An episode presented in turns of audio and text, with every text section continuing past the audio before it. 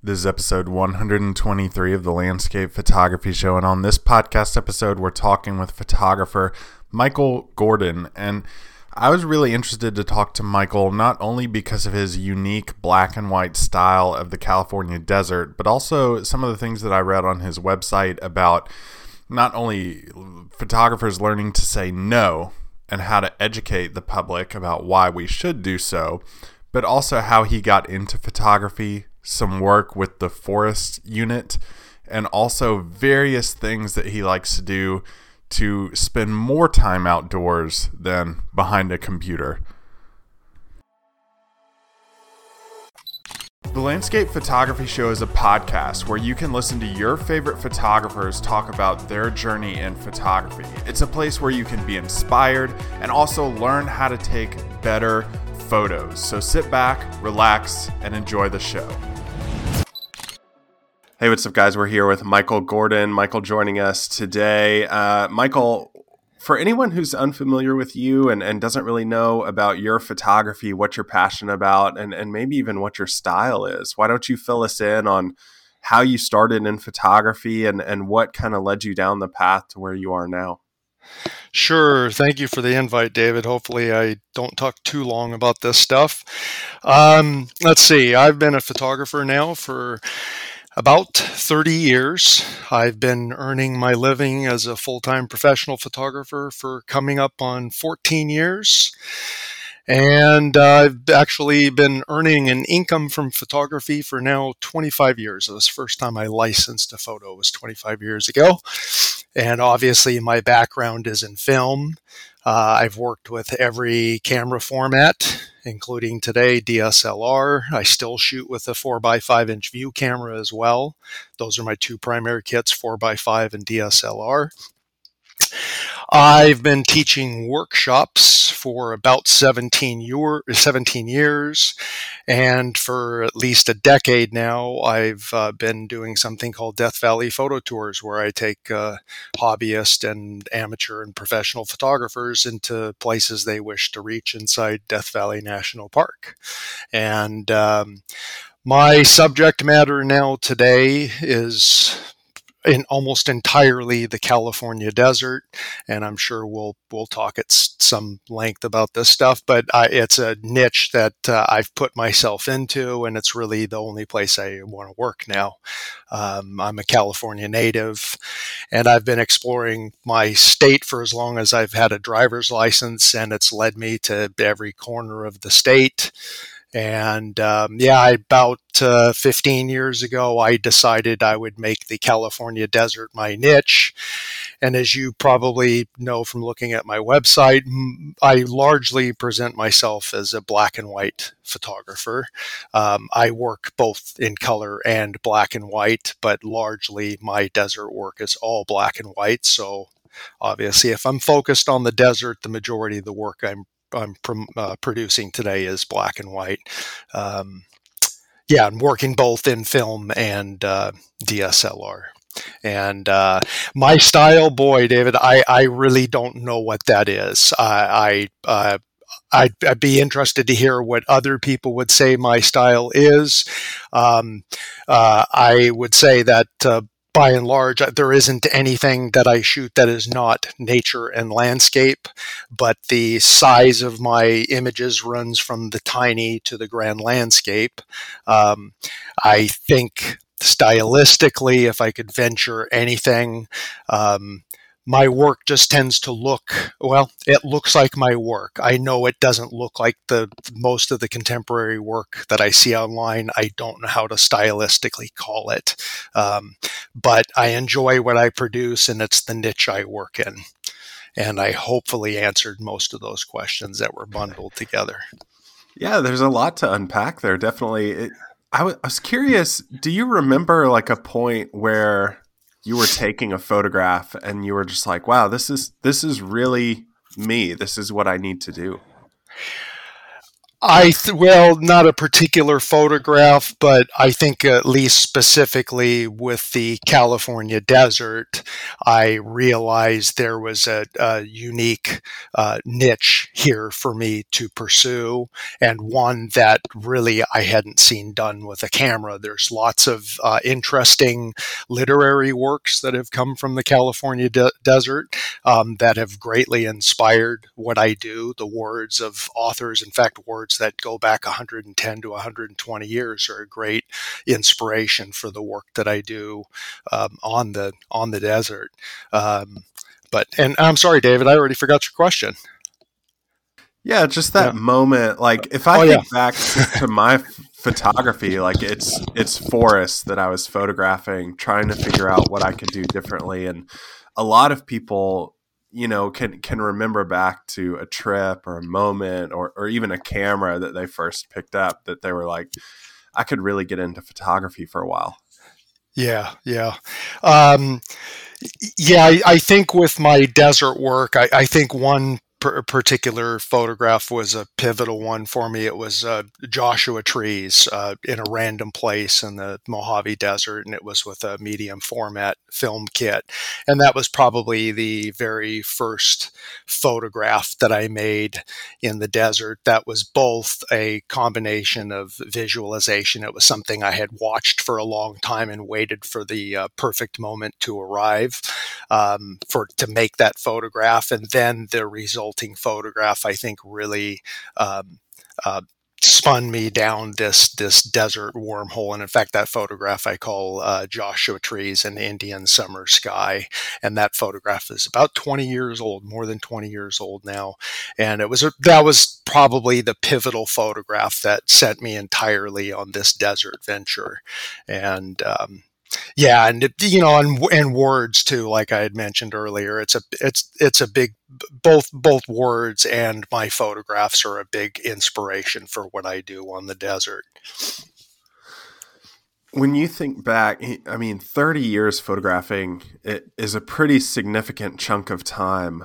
Uh, and this is a big question, I know, but but when you think back to to starting out, like let's just take that image for example to the last image that you took on your camera. H- how do you think you've changed as a photographer? Well, uh, I probably started no differently than than most photographers. Um, in fact, I, I started as what could be called just a, a, a shutterbug. I photographed anything and everything. And f- for the record, for anybody old enough, my very first camera was the the Canon AE1, which was a, a very popular student camera in high school and junior high schools across the country. And I think it might still be one of Canon's best selling cameras. That was my very first camera, a Canon AE1 35 millimeter film camera. And I basically pointed my camera at anything in nature that was interesting to me. And I know I made tons of horrible photographs, most of them unremarkable, and I think I don't even have anything from 30 years ago today. Um, and then the progressive path course of my photography was that I increasingly whittled away things that became less less interesting to me, and I began to think far less like a hobbyist and much more like a professional artist, um, and recognized that there was you know potentially a future in photography. Um, and uh, so uh, uh, now today, my photography is very deliberate. Um, I really don't photograph uh, much of anything unless it's something that I actually want to develop. Um, the last thing I want to do is just collect pixels, um, and it's too time consuming, as you know, to sit at a computer and edit uh, hundreds of frames. So today, my photography is very intentional. I think as a fine artist, and I'm really wanting to only uh, make captures of things that I'm going to develop into something that I would ultimately want to print. Um, my work is much more expressive today. It's not um, it's not a representation of what simply came before me or the camera, but it's a result of my interaction with the landscape or imagination in the landscape. I like to use a lot of metaphor in my photographs, and being that uh, my photographs take place on a barren and largely arid desert, I often use these deserts as uh, something like a science fiction like palette for my photographs. And so it, it, it drives the look of the photographs and even the titles that I use in some of my photographs. What's a good example of a, a metaphor in a photograph? A photograph that stands as a substitute for a feeling, an idea, or a concept of something else rather than the literal content of the uh, photograph. Um, and I don't know why, but to give you an example off my website, uh, this one just popped into my head. I have an unfinished series of work that I call an, um, uh, The American Dream. You won't find the portfolio on my website, but you'll find those images inside my desert collection. And I started that series before the Great Recession, so pre 2008 or so. And around 2008 or so, I actually realized how uh, how distinctly the those photographs and their titles related to the that that Great Depression that was hitting America, and lots of people were foreclosing on their homes. And in short, the American dream is old desert homestead houses um, that have been abandoned to time and the elements, and nature is taking them back. Um, and those photographs, uh, obviously, there's nothing very illuminating or exciting about photographing desert uh, dilapidated desert shacks, but the photographs stand as a metaphor for much bigger things that were happening at that time. And actually, they really can stand for much of American life today. Uh, it's it's changed very very drastically. But yeah, so metaphor is using the content of the photograph to represent my feelings or different ideas altogether that have nothing to do with the literal subject matter. You know, I'm, I'm curious because I've gotten responses from from telling people that I'm going out to photograph in the desert. I, if somebody doesn't know you and you're telling them about what you do for the first time, what's the usual response that you get when you're like, "Well, I'm going to take black and white photos of the desert"? Uh, it might be one of two. One might be, uh, well, why would you do that? um, the second one I've heard a lot when I when I show my work is something to the effect that, well, you just so you drive around and you look for pretty things to photograph, huh? Um, but uh, the the way I I work is I don't I don't have any preconceptions when I go into the field. Um, I'm simply looking for things that that move me at that moment, and I'm often um, creating fictionalized stories about the content of that image while I'm working with it, and often the title comes at the very same time.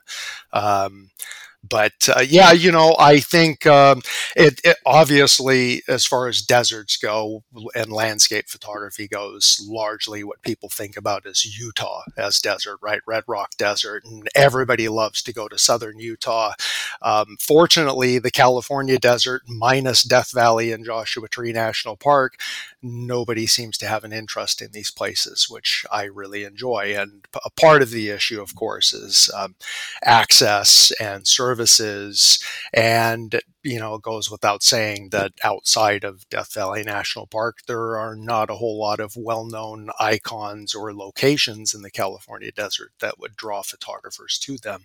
So, by and large, I feel like I have a massive palette, rather, 25% of the state of California is largely wild desert, and it's a it's a vast palette for me to work with in my photographs.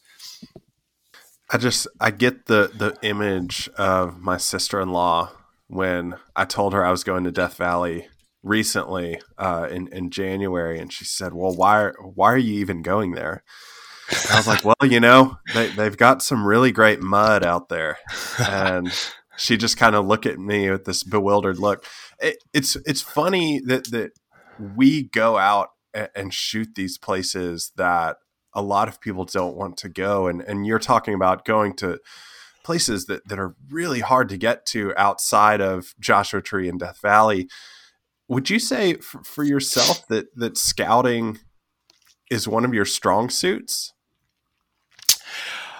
I'd say experiencing is what I do. I don't mm. actually scout in the respect that I go look for something that I can come back at another time you know, maybe when the light is right. I am generally a photographer who is reactive to what comes before me at a very particular moment. So it's I I'll often remake the same photograph a number of times through revisits, but scouting isn't what I do as much as simply living on the land and having their photographs, having my photographs find their way to me as a result of that interaction with the land and um, yeah, that's my short answer. It's just really hard to get to those places. I feel like if I was scouting something or, or reacting, I would want to take the image then rather than make a note to come back at another time. Yeah, yeah. Yeah, uh, f- for sure. You know, and well, and of course, so I live in Southern California, so I have an ease of access to most of the California desert that that lots of people do not. Um, and uh, you know, a big part of my photograph is living with the land. And so I consider myself a naturalist and explorer as much as I would consider myself a photographer. And I feel that all of my photographs are a result of my life spent naturalizing with and exploring the, the California desert or most of the landscape. Um, and, you know, uh, what I don't do, unlike a lot of my colleagues, is write about my escapades and really uh, explain how I do what I do, but um, like a like a lot of folks, I I live in the field for any number of days on end. I camp wherever I am. I make no plans to camp where, you know, at a, a, particular place. Wherever I decide to set myself for the remainder of a day is where I decide to camp for the night. And that's often right next to or really close to a photograph.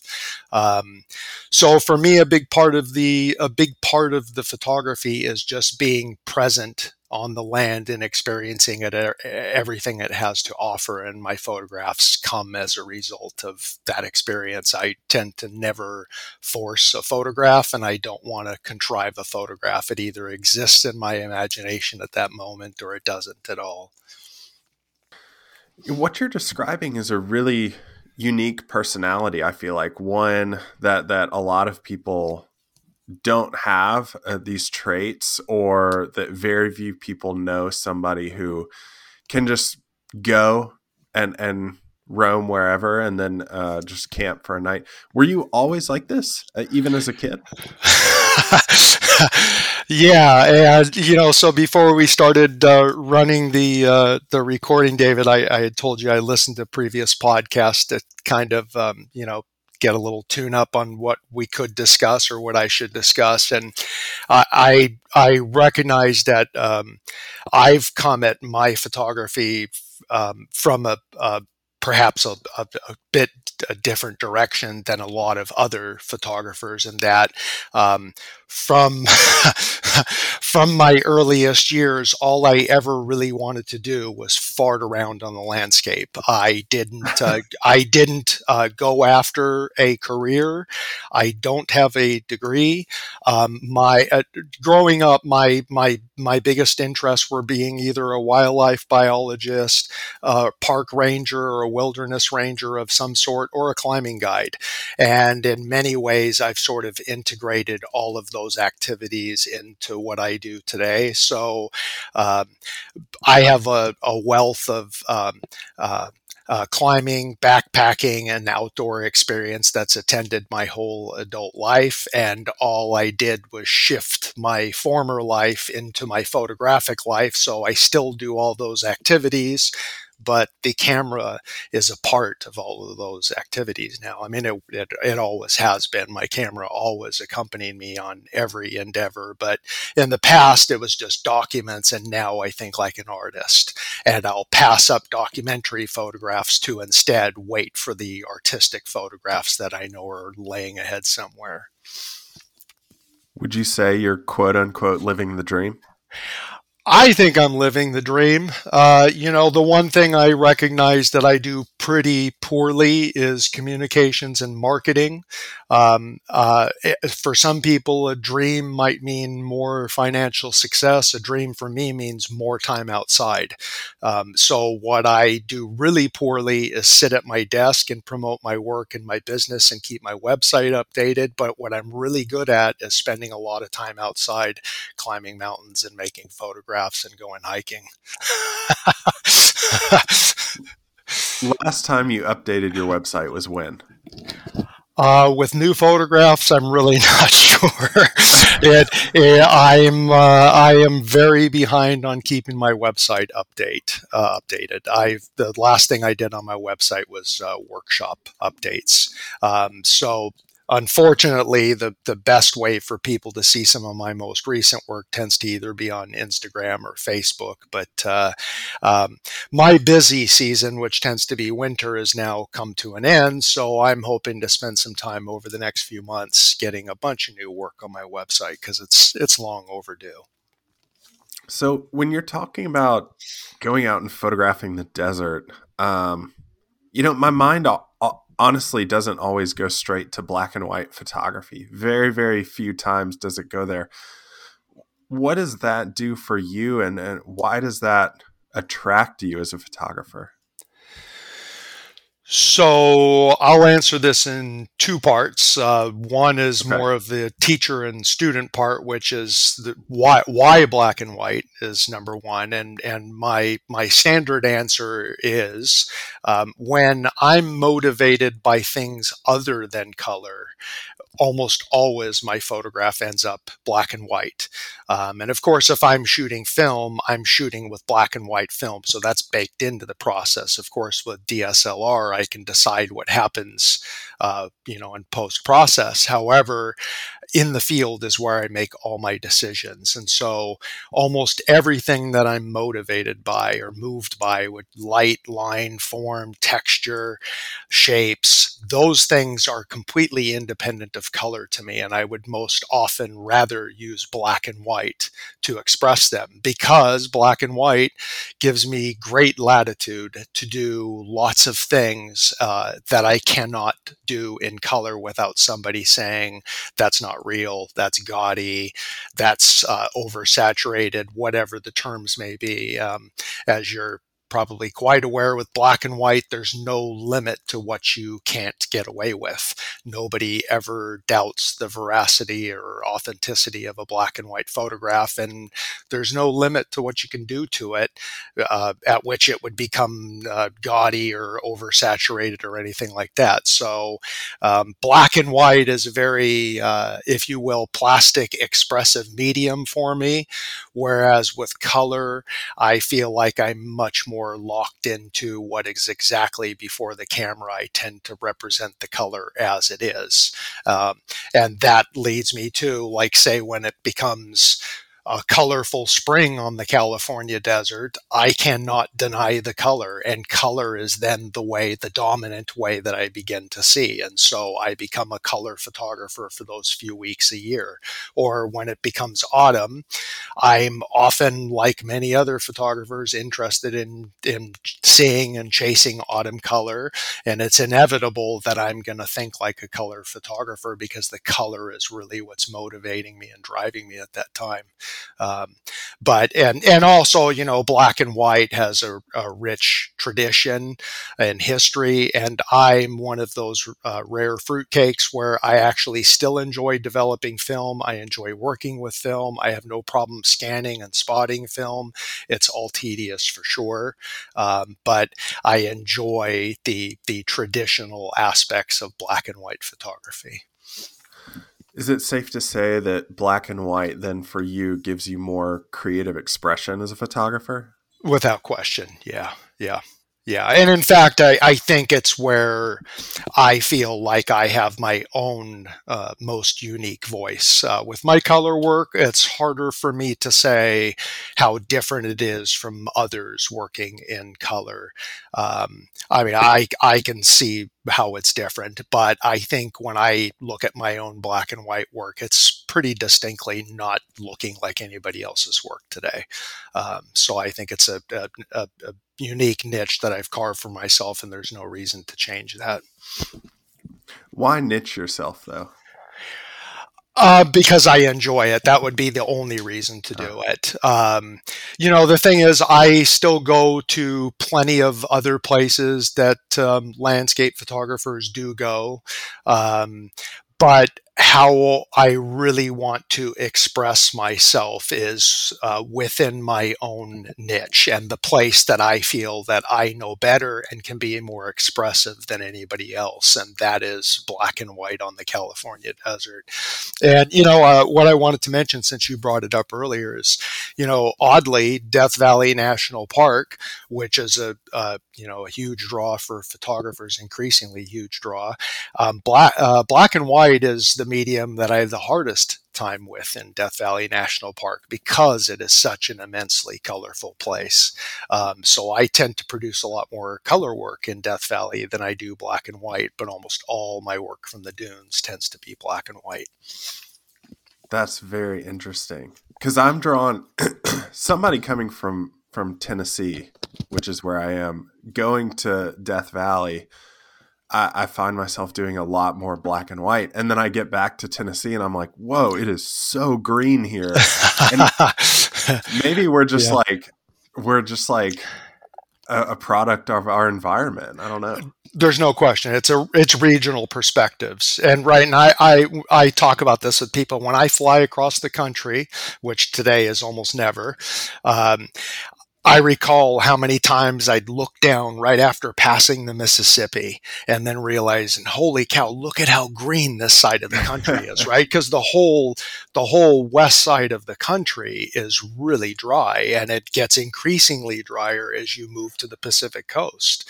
Um, but I'm a California photographer. I'm a product of my environment, the place I grew up in, the place that I know best. And and in terms of the California desert, desert, there are places that are exceptionally monochromatic, and then there are places that are really colorful. And Death Valley stands out as the really colorful version of the California desert. There isn't anything as colorful as Death Valley on the California desert. So, yeah, I have a harder time being a black and white photographer there, and a much easier uh, time being a black and white photographer everywhere else in the California desert.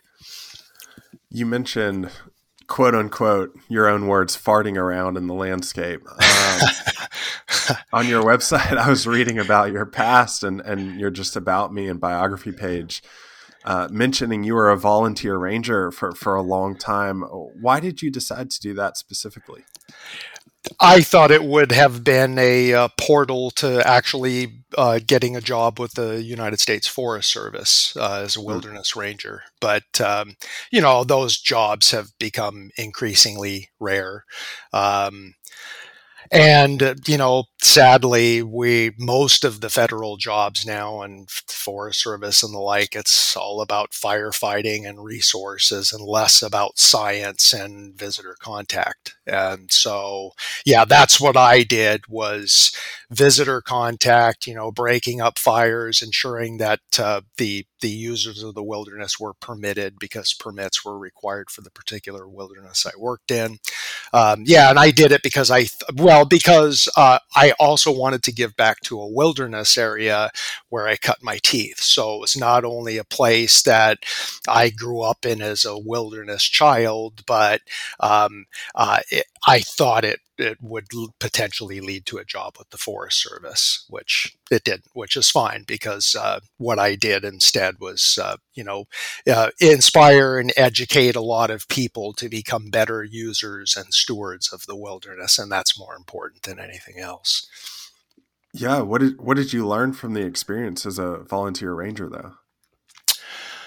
Um, That's a good question, David. Um, yeah, it's it's hard to say. Um, this this might not be the answer you wanted, but uh, uh, the the one thing I, I take away the greatest from it is the Boy Scouts of America. They had some pretty poor leadership, and it was pretty appalling to me to see some of their leadership uh, in the field um, and their proper lack of uh, chaperoning and guidance and what I would call you know how to how to teach their kids the proper set of wilderness ethics. And and with boy scout groups especially that seemed to be something that was missing. Um, yeah i don't know that that's my biggest takeaway but that's the thing that most immediately comes to my mind. Do you think that fueled you to be more of an advocate for the outdoors through your photography though? Teaching people that way yeah, potentially so. Uh, I think there have been many, many, uh, many elements that have done that, but that was probably clearly because I recall that ex- the experiences with Boy Scout leadership to this day. So clearly that that was something that bugged me, and I thought I could do something better. So yeah, you know, looking through your website and, and also seeing trends from a lot of photographers. I have this theory um, that I've shared on the podcast before and with some other people about the progression of photographers. And you alluded to it a, a little bit uh, when we were talking just a minute ago about starting out as this person who just shoots everything that, that catches their eye and you quickly whittle yourself down in, into just the things that inspire you and speak to you. Yeah. And i've been seeing so much in nature photography specifically gravitate towards smaller scenes um, those those kinds of, of photographs maybe just one simplistic subject or a natural design something like that number one, have have you seen the same trend? And and number two, what do you think attributes to that?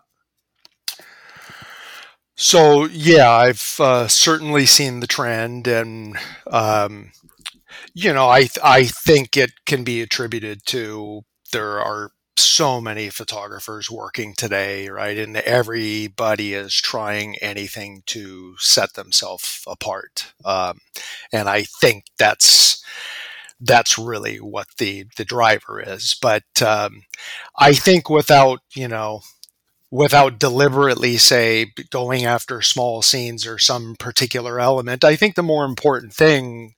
Uh, to figure out for a photographer wannabe artist is what do you want to say with the camera you know what what is the story you want to tell and obviously being being a um, a generalist you you kind of flail around as a photographer and you don't have any cohesion to your work. And if the goal is to create some sense of cohesion and to be known as photographer x then that's something you have to work toward. Um, and in my case it was you know de- being deliberate about the california desert but then also not just it's a geographic biome but it's a place that i'm i'm very um, uh, in love with, I'm passionate about, and I've educated myself to to uh, to an excessive degree on geology, flora, fauna, and everything, so that all of it can inform my photography and make all of my photography tell a much richer story. Um, so, you know, I think, you know, like the using the, the, the phrase small scenes, that just says one thing. It's not the grand landscape; it's a smaller thing. But what is the one thing? What would a photographer want to tell? What is the, the story, the cohesive story you want to tell about the work you do? Um, and that's, you know, that's what led me to where I am. And I think that's a good direction for younger f- photographers to pursue. Um, you know, and, and the, the, the term that used to get taught uh, tossed around was personal style, right? You know, how do I how do I create or define my mm. own personal style? And the personal style is inevitable because you are a person, you have it. You just have to become mature as an adult and as a photographer to have something expressive worth seeing and worth saying through the camera. Um, that is the hard part, and that's something that I think has to come independent of the camera. It really requires a lot of time to sit around and think about well, what is it that I want to say with my camera. So, would you use some of the buzzwords going around right now? And this is taking nothing away from this style of photography to describe your own photos and, and small scenes, intimates, natural designs, uh, what have you. I mean, I, there's probably four or five more I could think of if you gave me more more time. uh, I, I am not a big fan of uh, buzzwords or buzz phrases. Um, you know, I in fact, if you kept naming them, I probably haven't heard of them. Um, uh, you know, and it, the term "intimate landscapes" goes back to Eliot Porter and many photographers of my generation or the you know the previous generation were greatly inspired by the works of Porter. And Porter didn't shoot the big grand landscape like, say, Ansel Adams. He photographed these smaller scenes, smaller pieces of the grand landscape, and Intimate Landscapes was the title he gave to his book and to that style of photography. Um, so I think, you know, you could say I work largely in intimate landscapes, but not all my work is intimate.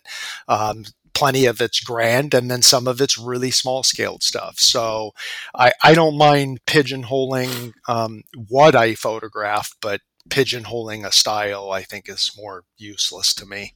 But um, yeah, phrases I don't particularly uh, care about, but anybody's welcome to add any to my work that they like. well, that brings up the interesting question Do we worry too much about personal style? I think so.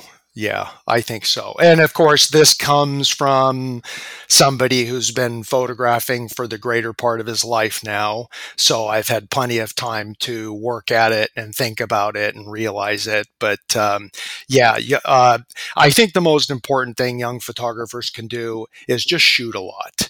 Um, and and you know, as as a teacher, uh, I think this is the number one factor uh, why students um, don't reach the heights that they hope to or wish to with their photography. And it's largely because they built their lives very different than I built my own. And I think it's really hard to have a family and a career and then have on the side this idea that you want to be a professional photographer or I want to develop this photographic style.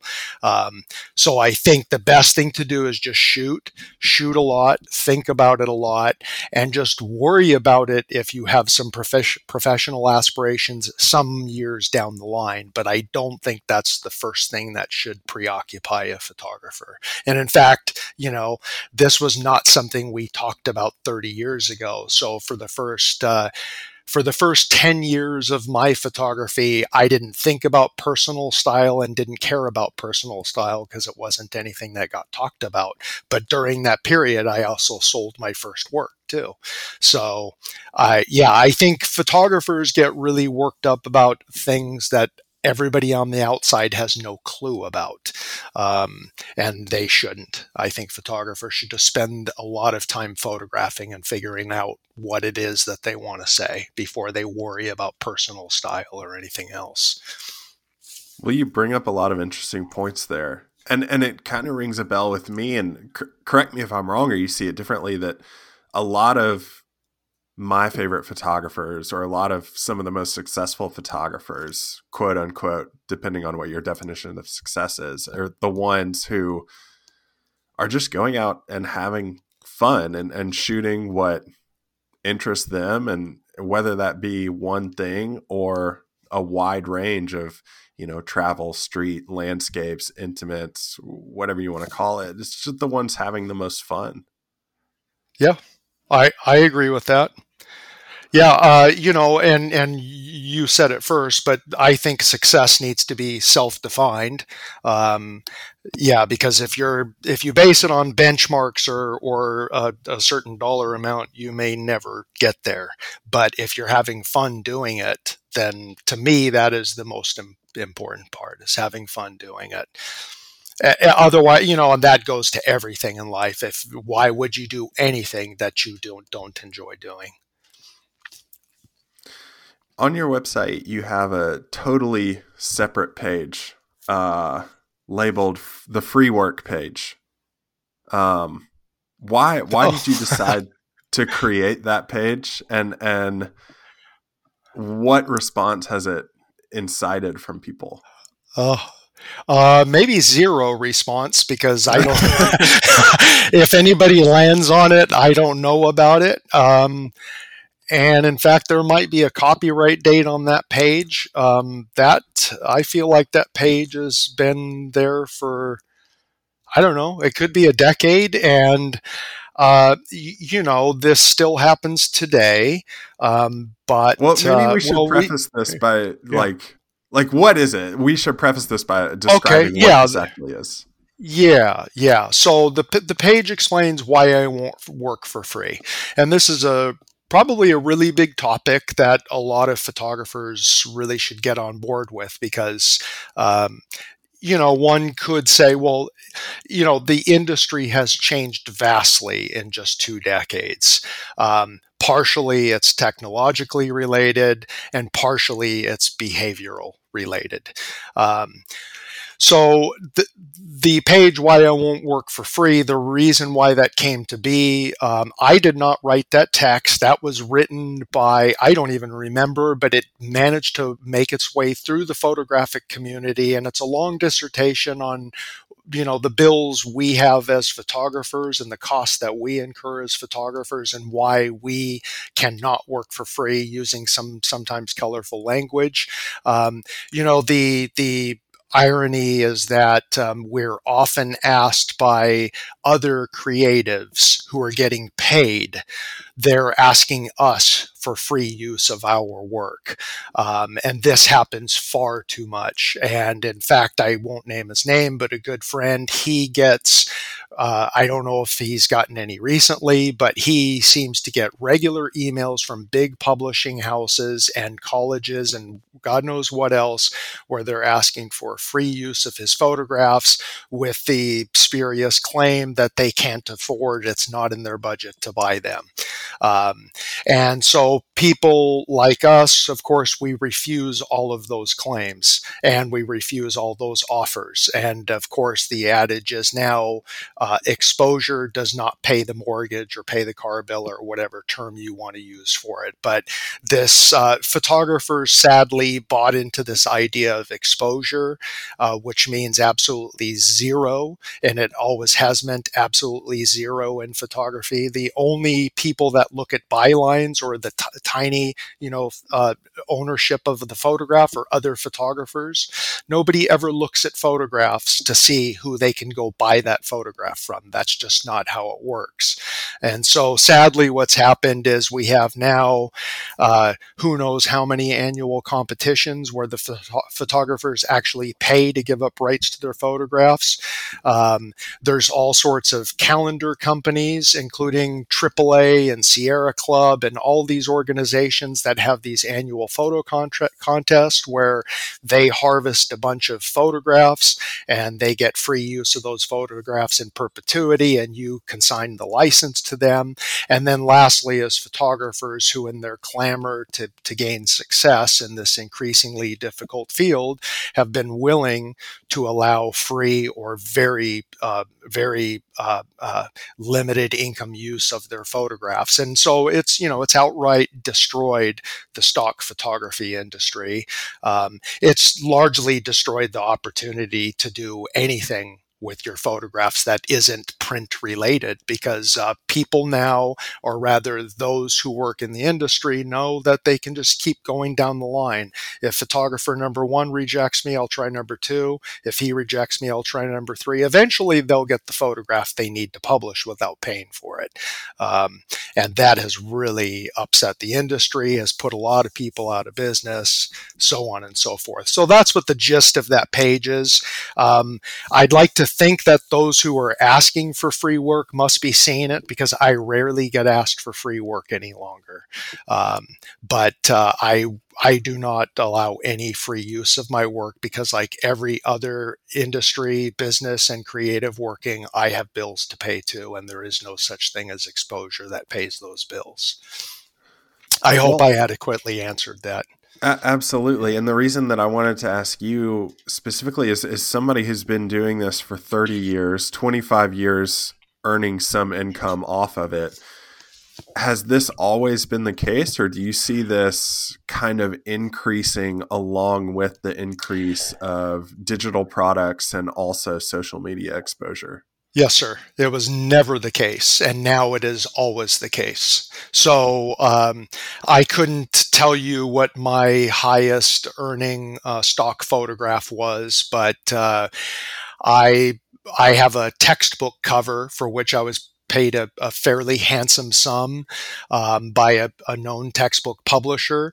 I doubt that happens today. They've never come back to me for another photograph. It was an ecology textbook. Um, and today, well, here's a really good example, Dave. David, sorry. Um, um there was a Time magazine cover maybe a few years ago and it was a it was the the photo was made by a commercial photographer and it was uh, a financial photograph. So it was basically a glass piggy bank a see-through glass piggy bank on a seamless white backdrop some coins in the bank some coins scattered on the white backdrop.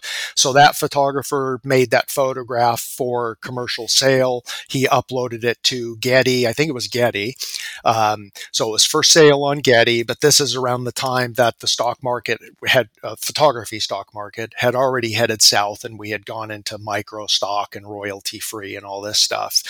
And time rather than go time magazine that is time magazine rather than going directly to the photographer they had gone through one of these agencies, and I'm pretty sure it was Getty, and they paid only five dollars for that photograph.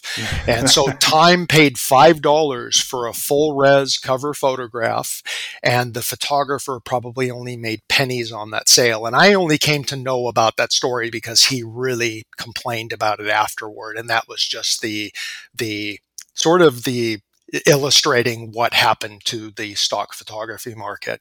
And in fact, here's another example. I bought one of those, um, uh, I forgot the company now, but it's one of those uh, Atlas gazetteers, the, you know, maps for each state. It's not DeLorme, but it's the other big company.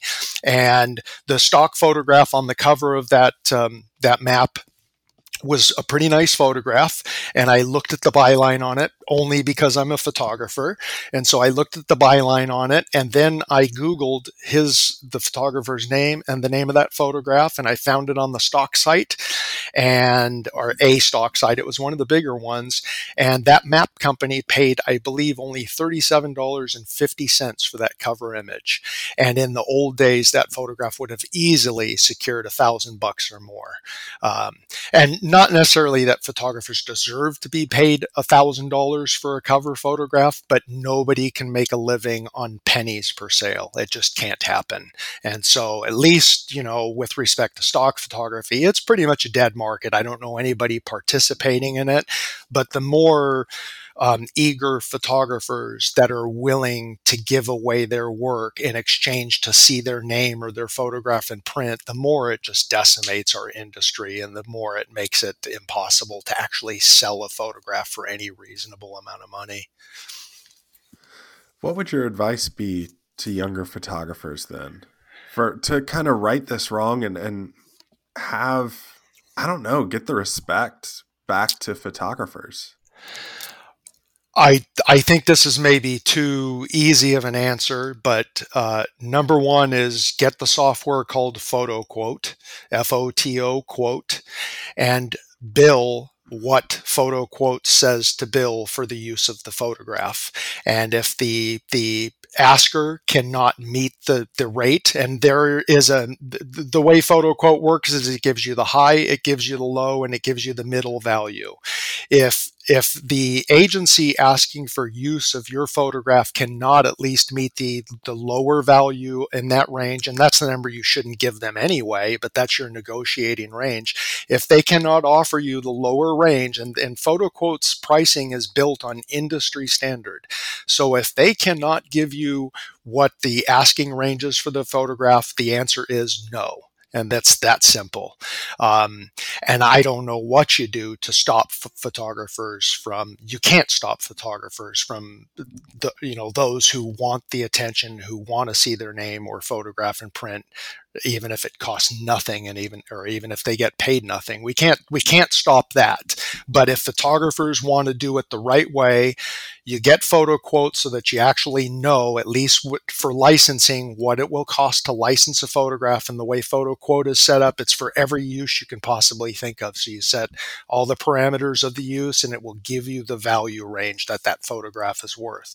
And the, the most important answer is no.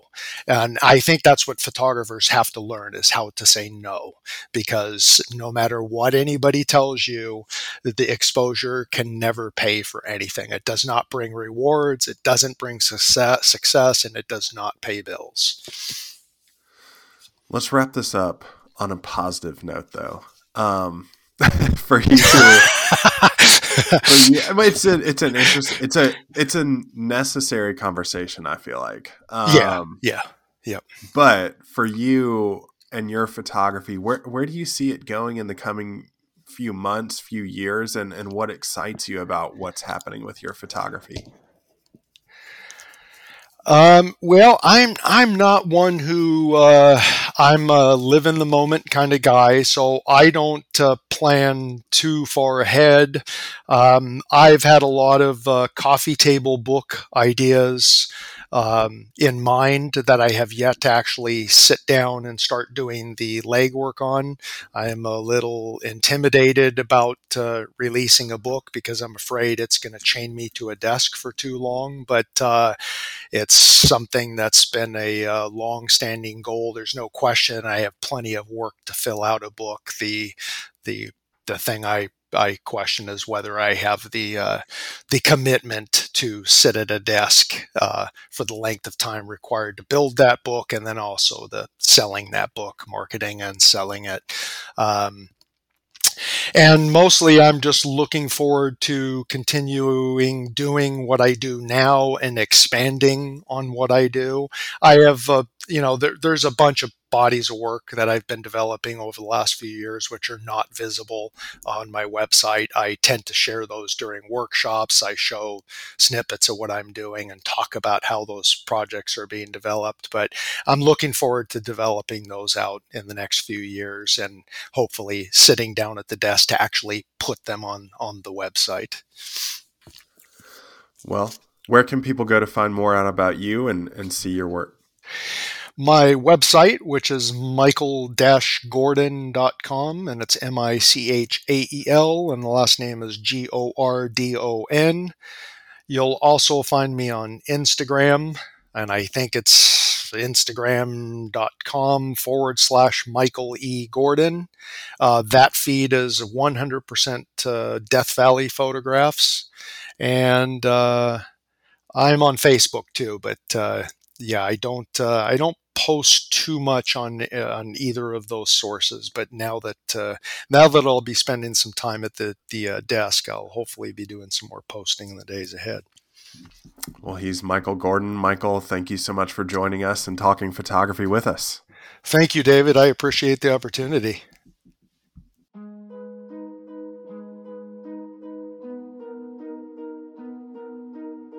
Hey guys, thanks so much for listening to the podcast. Really excited about today's episode and how it came out. Michael is somebody that I've wanted to get on the podcast for quite some time now. And I'm really glad we talked about the topics that we did. Uh, coming unprepared for every single episode, no questions written down or anything like that we covered a lot of really good topics to educate the public on photography and the value of it. And it was also cool to hear Michael talk about his journey in photography as well.